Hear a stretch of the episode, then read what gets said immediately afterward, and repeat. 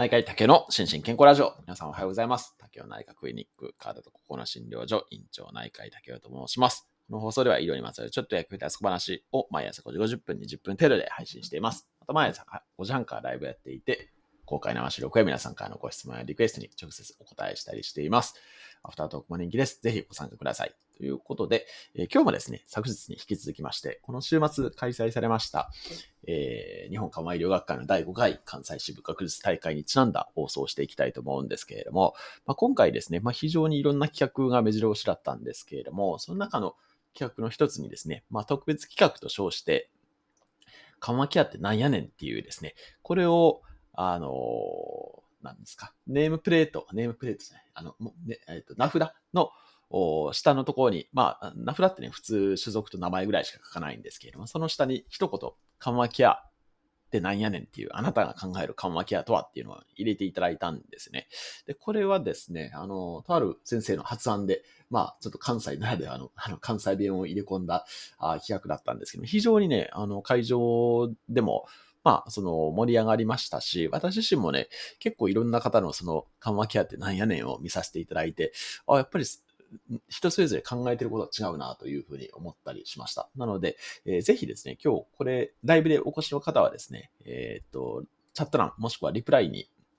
私の考える緩和ケアを入れていただいたら、ちょっと放送の後半で取り上げたいと思います。で、そもそもですね、まあ、この放送をですね、以前から聞いていただいている方は、まあ、よくよくご存知だと思いますけれども、一応ですね、緩和ケアっていうのにも、あ、一応じゃない、あの、ちゃんとした定義っていうのがございまして、これがですね、WHO の2002年の定義なんですね。あの、心身症の定義っていうのもだいぶ古いんですけれども、この緩和ケアの定義っていうのも今から20年21年前かな、の定義が今では使われています。で、その翻訳が、えっと、日本緩和医療学会のホームページに出てるんですけど、ちょっとそれをね、えー、冒頭読み上げさせていただきたいと思います。えっ、と、緩和ケアの定義ですけども、えー、緩和ケアとは、生命を脅かす病に関連する問題に直面している患者とそのご家族の QOL を痛みやその他の身体的、心理、社会的、スピリチュアルの問題を早期に見出し、的確に評価を行い、対応することで、えー、苦痛を予防し、和らげることを通して向上させるアプローチであるっていうような、そんな形が緩和ケの定義になっています。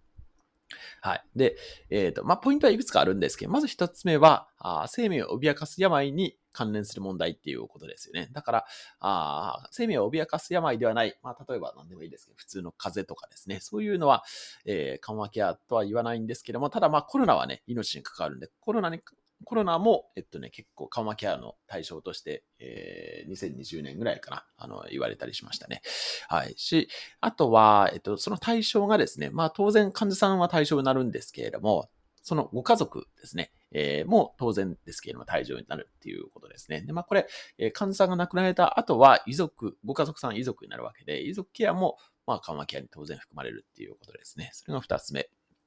で、えー、3つ目はですね、この、まあ、いつも言ってる全人的苦痛っていうやつですね、トータルペインっていうことで、まあ、痛みは当然そうですし、まあ、それ以外の身体的苦痛ですね、あと心理社会的苦痛、まあ、これちょっとね、あの、全人的苦痛の場合には4つに分けて、心えーと、精神心的苦痛と社会的苦痛ってバラバラに言いますけれども、はい。と、あとは、えー、スピリチュアルな問題、スピリチュアルペインというふうに言いますけれども、その4つを、まあ、フォーカス的に考えて、えー、まあ、トータルに痛みを捉えようっていうような考え方ですね。で、まあ、これが、えー、まあ、ポイントですよということと、あと4つ目としては、えっ、ー、と、まあ、治癒を目指すものではないっていうことですね。まあ、QOL を向上させる。まあ、苦痛を予防して和らげることを通じて QOL を改善させるっていうこと、QOL の向上ですね。これを目標とするっていう、この4つぐらいが、まあ、緩和ケアの定義の中でポイントになっています。はい。で、まあ、それ以外にね、えー、いろいろ、まあ、ちょっと細かいのはあるんですけれども、まあ、ここはさておき、えっと、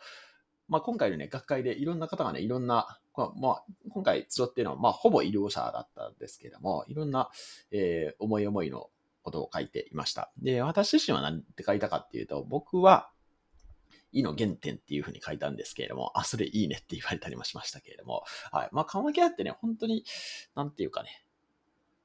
まあ、本当に当たり前のものだと思うんですよね。だから、なんかね、特別にこう、緩和ケアをやってますみたいなのでなくてもね、実際には緩和ケアになってることはね、まあ、しばしばあるんですよね。まあ、それが緩和ケアというふうに故障していなくても、実際には、はい、まあ、緩和、ど、ドンピシャ緩和みたいなことも結構あったりします。ので、まあ、本当に全ての、まあ、医療従事者が知っておくべきケアの方法の一つかなというふうに思いますし、まあこれ、ちょっと診療内科とかね、心 身医学にも通じる話なんですけれども、やっぱりね、まあ専門家は必要なんですけれども、でも、やっぱり幅広く、まあいろんな方に知っておいていただく必要性はあるのかなというふうに思ったりして、まあ、胃の原点というふうに書かせていただきました。はい。で、まあ、会場ですね、もう本当にいろんな方がいらっしゃって、まあ、これちょっとね、また、あの、実は特別版としてですね、えー、企画された先生方と、あと大会長のところ先生とかと、ちょっとオンデマンド配信に向けてまた収録をしてですね、当日の様子を振り返ろうと思ってるんですけれども、まあ、これはまたちょっと別な機会にご紹介するとして、えー、お一人だけですね、ご紹介したい方がいらっしゃって、これは、えっ、ー、と、メンバーシップの方にはですね、先行して公開しましたけれども、あの、我らが心身健康 TV の準レギュラーのドクター P2 先生ですけれども、ドクター P2 先生は、えー、っと、知識、共同、経験、感性、愛っていうお経みたいなのを 書かれてきましたけれども、まあこれはね、あの、いや、あの、P2 先生らしいなと思っていや、おっしゃる通りですっていう感じなんですけれども、で、しかも最後愛で終わるっていうですね、はい、なんとも P2 先生らしい緩和ケアでしたけれども、緩和ケアってなんやねんでしたけれども、はい、そんな感じで、まあ思い思いにね、皆さん、あの、書いておられました。はい。ということで、えっ、ー、と、ちょっと後半はですね、えっ、ー、と、この、今、来ていただいている方の緩和ケアをちょっとだけ拾えたらと思うんですけれども、えっ、ー、と、ちょっとお名前は読みませんが、えっ、と、そう、今をよりよく生きるための医療とかですね、えー、人が人としていられる場所。そうですね。あ、今回もね、そう、居場所って書いておられる先生もね、結構いらっしゃいましたね。はい。し、あとは、いや、今日、ここにお集まりの方はね、あの、非医療者の方も、一般の方もいらっしゃると思うんで、これ、今回はね、医療者にしか当然ですね、聞いてないんですけども、ぜひね、一般の方の緩和ケアのイメージとかもね、聞きたいなと思ってます。はい。えー、あ、自分らしく生きるためうん、そうですね。これはね、自分らしくとかね、いうのも結構ありましたね。はい。えー、っと、人間が人間として苦痛などを取って生きやすくするために行う医療かな。あありがとうございます。はい。あ、その人らしさが最大限尊重される場所。ありがとうございます。希望の未来を一緒に作っていくための場所。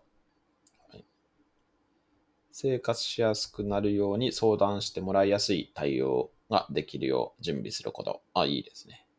そう。なかなかね、難しいですよね。あ、家族も対象。そうです。はい。本人も家族もよりよく生きるためなのですね。そうですね。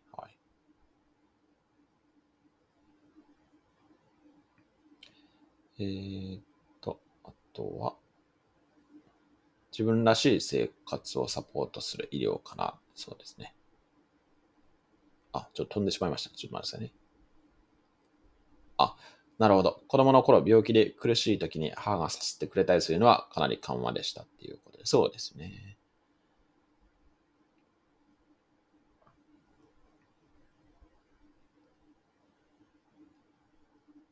医療の原点、緩和ケアはとても大切なことなのですね。そうですね。はい。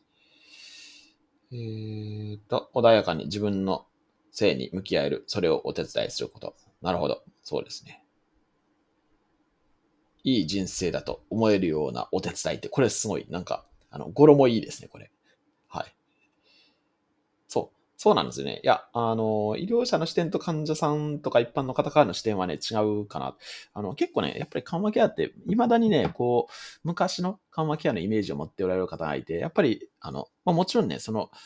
あの、死を連想してはいけないっていうわけではないんですけれども、やっぱりね、終末期とか、あとは、何ですか、まあ、その、見取りの医療というふうに思っている方も結構いらっしゃるんですけど、もちろんね、そこも大事なんですけれども、ただ、まあ今はね、本当にかなり早い段階から、特に癌に関連してはね、もう早期から診断時間の緩和ケアっていうのはもう国も推進してるんで、そこはね、ぜひとも知っておいていただきたいなと思いますよね。はい。えー、っと、あ、緩和ケアとは全ての医師が習得すべきものかな。生きることをお手伝いしていると思ってます。あ、そうですね。ありがとうございます。あとは、ちょっと待ってください。スペースもありますかね。スペースは、あ、スペースはないかな。はい。ということで、あ、生きていることを体感できるようにサポートするものですね。はい。ありがとうございます。はい。ということで、皆さんいろいろ私にとっての緩和ケア、あなたにとっての緩和ケアをいただきまして、ありがとうございました。まあ、これちょっと、はい。現場では本当にいろんなご意見もいただいたんで、また振り返りの収録を近々やろうと思っております。はい。ということで、今日も幸せな一日でありますように、お相手は内科医の竹でした。興味津々。